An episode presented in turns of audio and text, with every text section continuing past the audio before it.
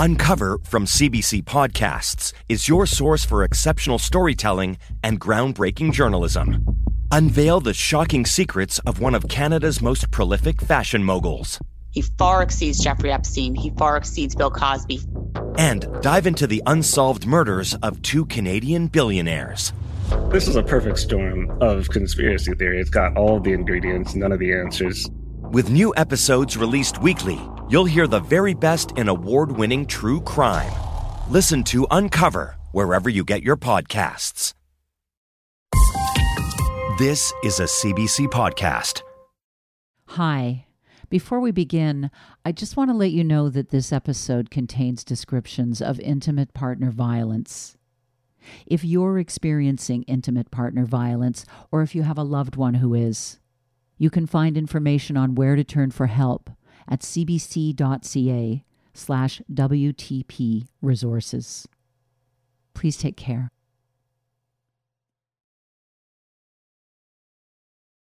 I have this picture. It sits in a slim brown velvet photo album, which I almost never open. It's from the day I eloped. I'm 23 years old. I've got a pixie haircut, and I'm holding a bouquet of yellow roses at my side. My flowing white chiffon dress has been caught by the wind and is billowing around my new husband, Pat, who holds me close. We're smiling. Not just because we're happy, but because we think we're so clever. We've just climbed a fence to stand in a cow pasture next to one of those big signs you see on the outskirts of small towns. This one says, Welcome to Paradise. It's the perfect photo op, and we're the perfect couple.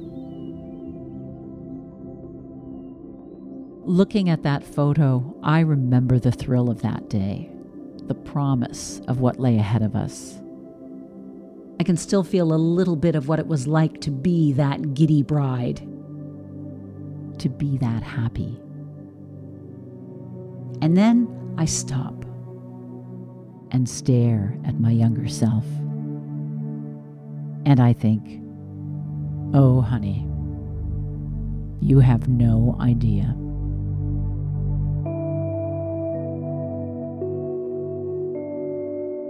I'm Anna Maria Tremonti, and this is Welcome to Paradise.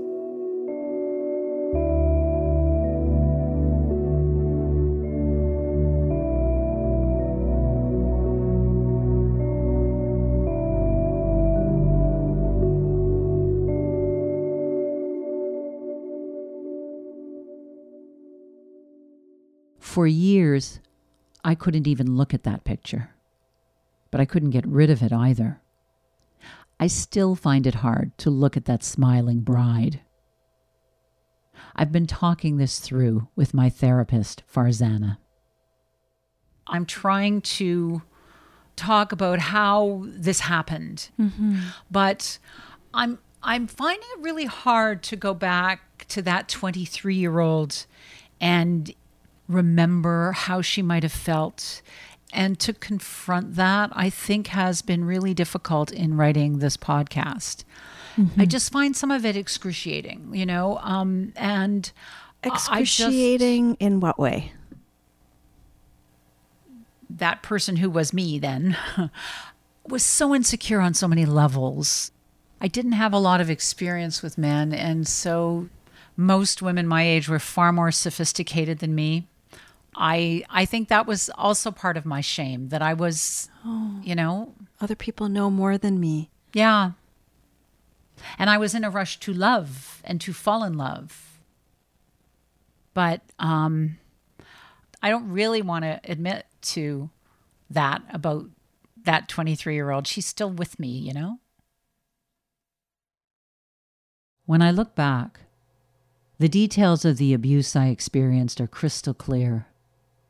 They crowd out any of the happy memories, any of the reasons that young bride would have to be smiling.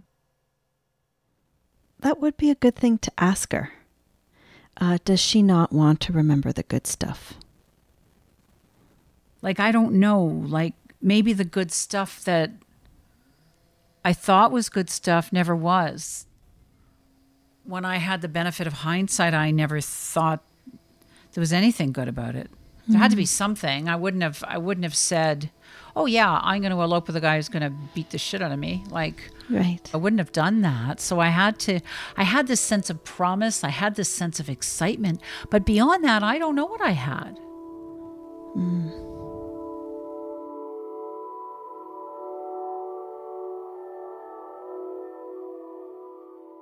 I've decided to go to the people I was closest with back then, to mine their memories of me at that age.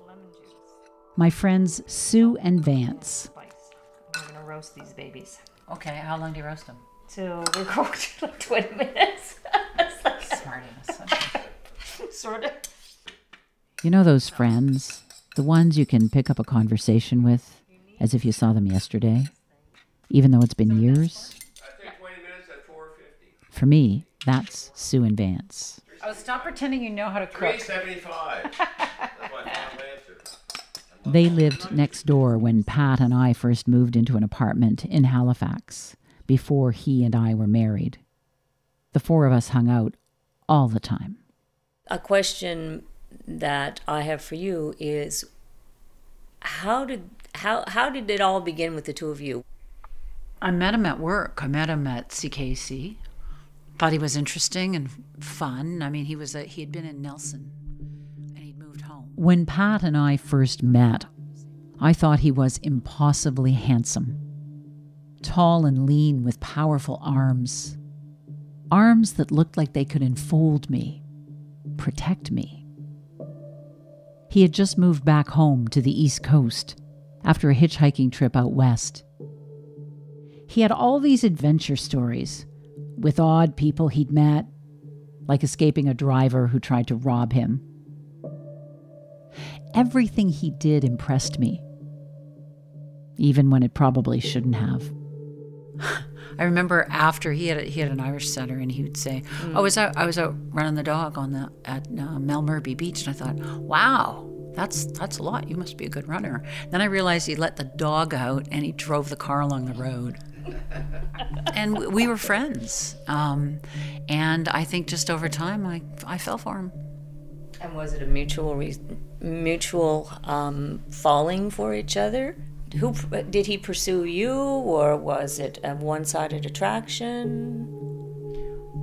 You know, I was kind of stunted at age. You know, when I met him. To be honest, I hadn't dated a lot, um, so I liked him, and I kind of started falling for him, and we stayed friends. Stunted is probably too strong of a word, but there really was so much I didn't know. Growing up, my world was pretty small. I was raised Catholic with protective Italian parents in a small city, Windsor, Ontario, on the US border with Detroit. I had friends, I had lots of cousins around me, but I still always felt a little bit detached. I spent a lot of time in my own head. I was the kid huddled in her room, reading, writing poetry. I was also pretty single minded. I went to my local university, cramming four years into three just so I could get out into the world. But it was a world I wasn't entirely ready for. At my first radio job, where I met Pat, I couldn't use my own name on air. It was deemed too Italian by my boss. And so I called myself Terry, Terry Tremonti. I'd never thought about how much my identity was tied to my name before, but changing it somehow messed with my sense of self. I took it back for my next job, but then I had bigger problems. I had a boss who basically, long story, but basically told me if I didn't sleep with him, he'd fire me. All for God's sake. God. And I remember because he had taken me to a bar for a drink, and I thought, oh, I've arrived. I'm having a drink with my boss in a bar. No clue, right? And I went. After working for a bit at that first radio station, I moved to another province for what I thought would be a better job. The boss there told me I was terrible and that he'd help me improve, but he'd need something in return. I called Pat in a panic, and he convinced me to move back east. He told me about a job in Fredericton, not far from him. And that was fun. Crazy long work hours and lots of play. Pat would visit, we'd party into the night, every night, at a trendy bar called the Cosmo Club. All dark lighting and late 70s dance music.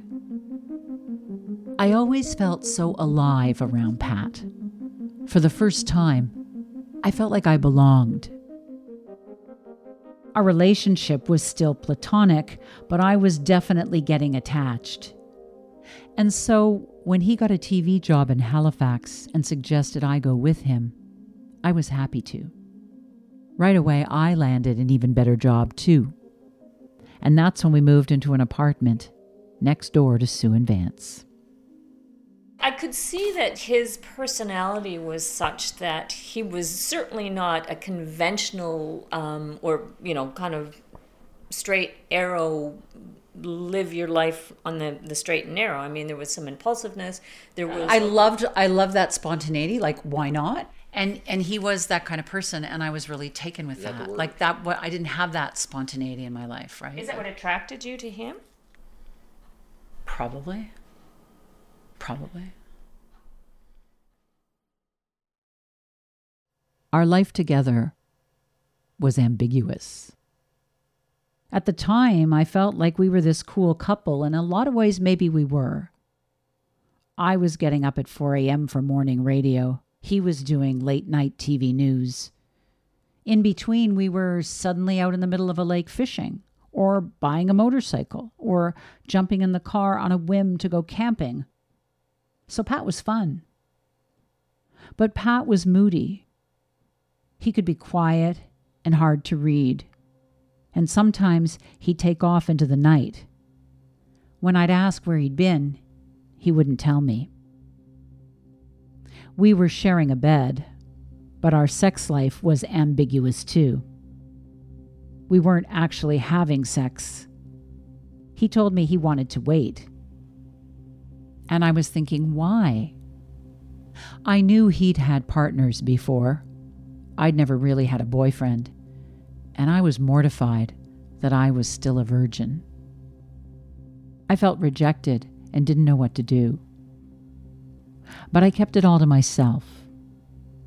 And I've always wondered if I'd actually talked about this to someone, my mom, Sue, would any of what followed have ever happened?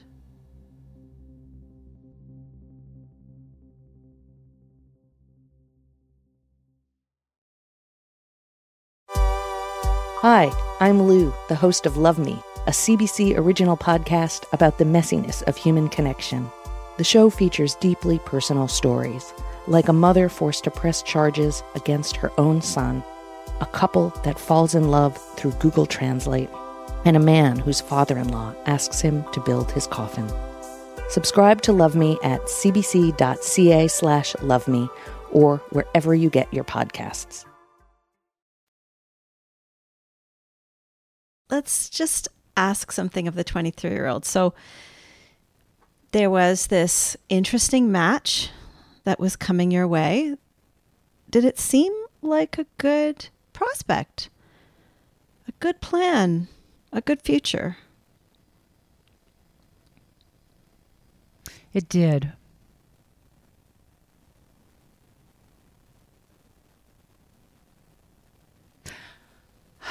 yeah. It did. So she made a good decision based on the information she had. She did. Yeah. She saw a good looking person, somebody who had a lot in common with her. Yeah, and, uh, or at least, you know, who who fit into my almost like a fantasy or, or, my belief of what I thought I wanted for myself. Um, I don't know. Maybe I always wanted a big life. but he fit something. It, it seemed like I could go forward in the world with him, and Yeah. you know, I could I could have a partner, and I could have children, and I could go out in the world because he would come out in the world with me. Everything was a spontaneous adventure with Pat. Anything was possible. One evening, as we sat around after dinner, he suggested we elope. We hadn't actually talked about marriage before, and I wasn't one of those girls who'd spent my childhood fantasizing about a wedding. But I was so taken with him, I thought, fantastic, let's do it. Pat arranged everything.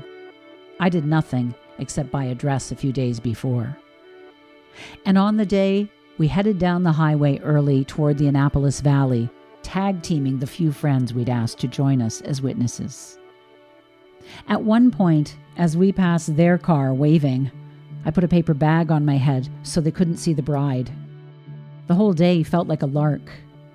We exchanged skinny gold rings in a judge's backyard, and instead of promising to love, honor, and obey, which was normal back then, we said we'd love, honor, and humor.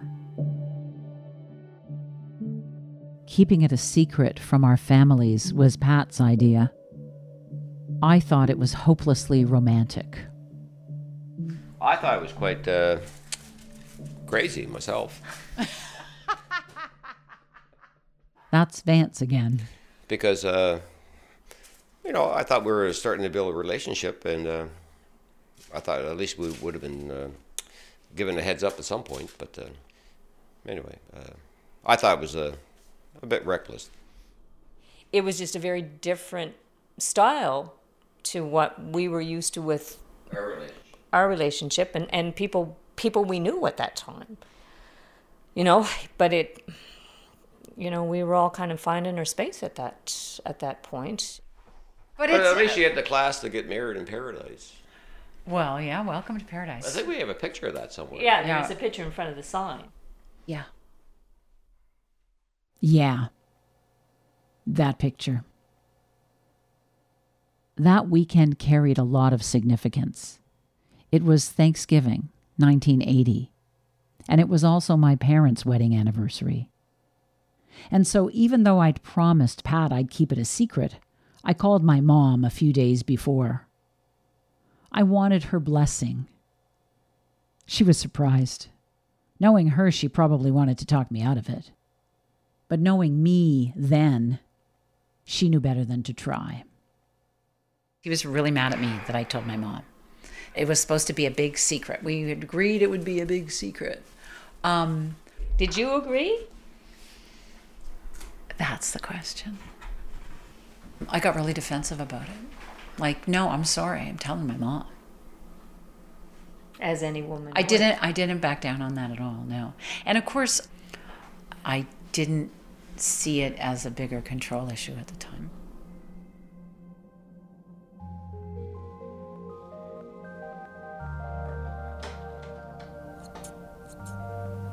I don't want to cut too much of this off. Can always make it shorter, but I can't make it longer. Whatever.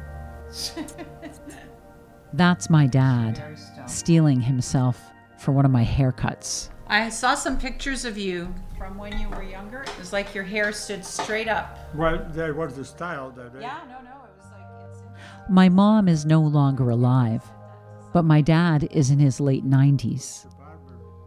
All my friends think he's amazing, and he is. Memory like a steel trap. He still makes furniture in his shop. And he has a full head of wavy silver hair, which is slowly piling up on the floor. When I was, when you first saw me, what did you think? Do you remember? Oh, you nice little baby girl.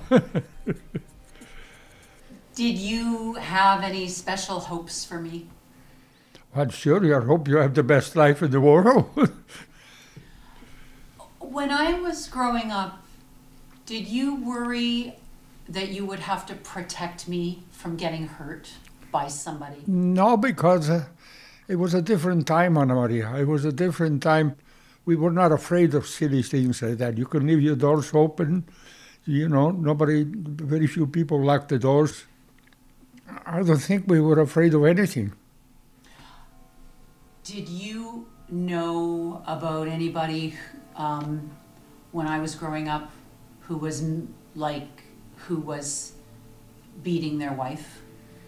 No, I didn't know anybody. Uh, no, no. Nobody on the street. I know people that, that didn't get along, but I never heard of anybody uh, hitting their wives or beating their wives. Never did.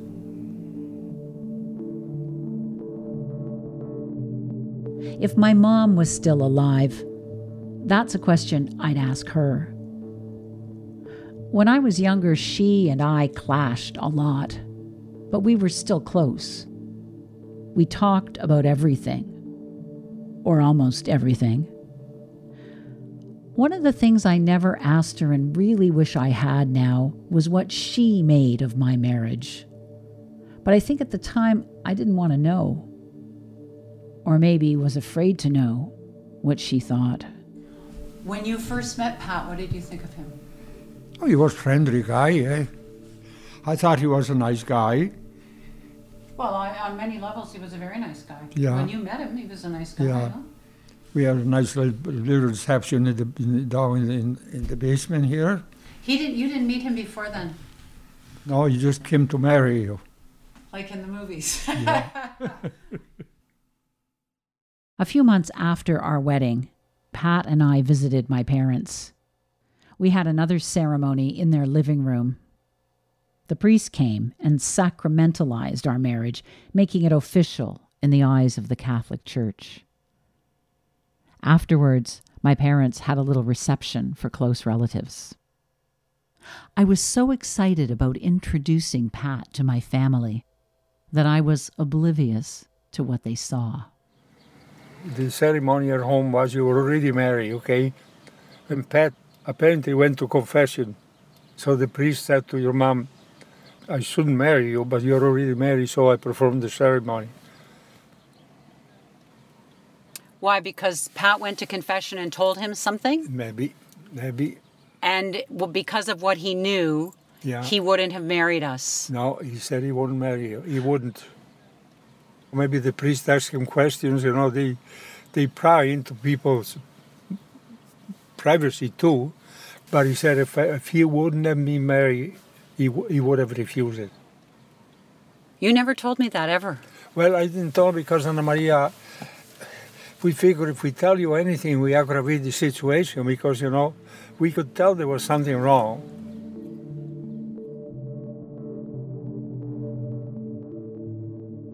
I am stunned hearing this. What did Pat say at confession? Why didn't the priest think we ought to be married? I'd entered my marriage full of big hopes for my future.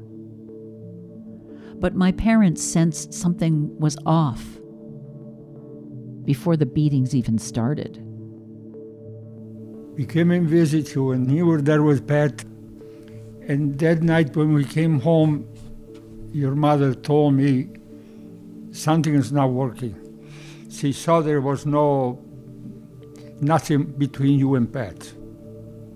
She said there is something not working properly. To me, I, I didn't notice it, but she did.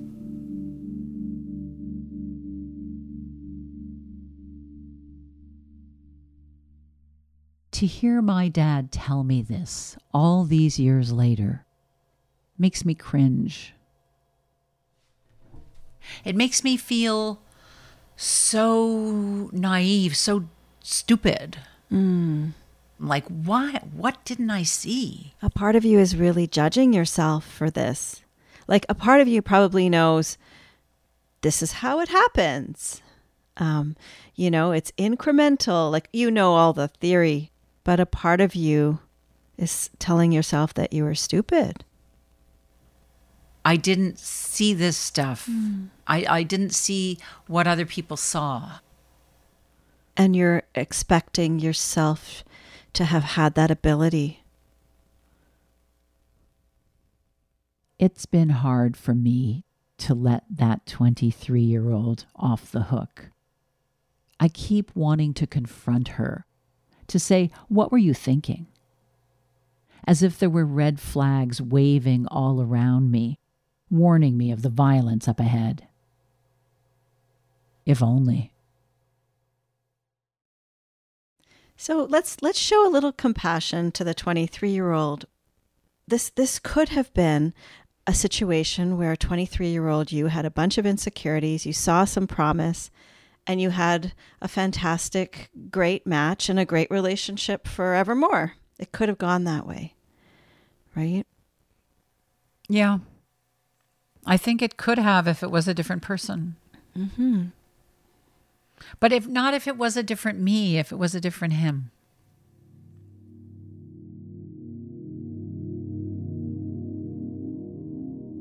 In the weeks after coming home from our second ceremony, there were stretches when Pat would completely withdraw.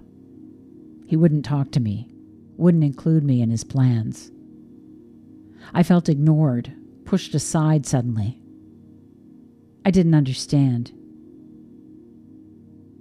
And one day, late in the afternoon on a Friday, I tried to make it better. I remember the first time that he turned on me. Hmm. He had been very quiet. He was kind of in his own space. And I really sensed that something was wrong. And I wanted him to talk to me. And he just burst. And he takes a hot pot of coffee and he throws it at me. And I turn and I feel the coffee hit my back. And my back is all wet. And now he's hitting me with his fists. And he's saying something to me. I don't know what he's saying, but he's hitting me with his fists and he's hitting me and hitting me. And I'm crunched over.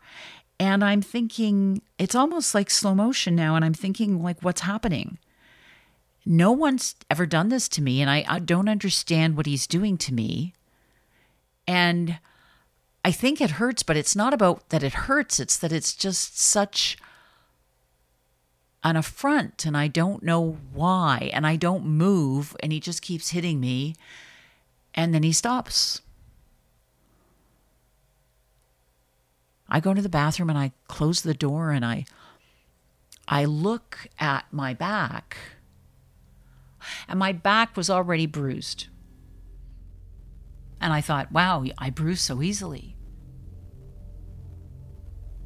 I, I don't bruise easily. I, you know, You were but really hurt that day. yeah, yeah. But I had never seen that, and I remember it scared me. even though I understood that his hitting me was wrong and that I was being hurt by the force of his fists. I didn't understand at the time that he was inflicting a more lasting injury. He then told me, not right away, probably, I think maybe a few hours later, mm. that I had, like, see what you made me do. Like, literally, see what you made me do. You drove me to this. Mm-hmm. Like, so it was, it was about, like, look what I did. I misbehaved. And I believed him. And right there, I bent to the power of his words. Look what I made him do. Look what I made him do.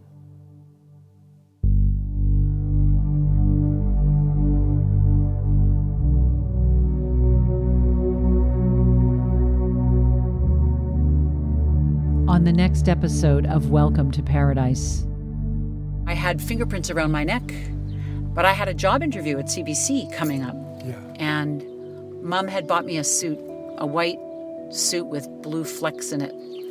And I, I wore that suit for my interview, and I, it had a blouse with it. It had a navy blue blouse, and it had a high collar. I put it on, and I looked every which way in the so mirror. cover the, the marks. Yeah, you couldn't see anything. You couldn't see If he left marks on your neck, Yeah, He could have strangled you right there and then. he could have. Yeah. Oh, if you or someone you know is living with intimate partner violence, you're not alone. there are people who can help. For more information, visit cbc.ca slash WTP resources. Welcome to Paradise is written and produced by me, Anna Maria Tremonti. Sarah Melton is our associate producer. Chris Oke is our story editor. Sound design and additional story editing by Mira Burt Wintonick. S.K. Robert is our coordinating producer. Our senior producer is Damon Fairless. And the director of CBC Podcasts is Arif Noorani. Special thanks to Farzana Doctor. If you'd like to reach me directly, go to my website, annamariatramonti.com. You can follow Welcome to Paradise on CBC Listen and everywhere you get your podcasts. And if you like the show, please help others find it by leaving us a review on Apple Podcasts. Thanks for listening.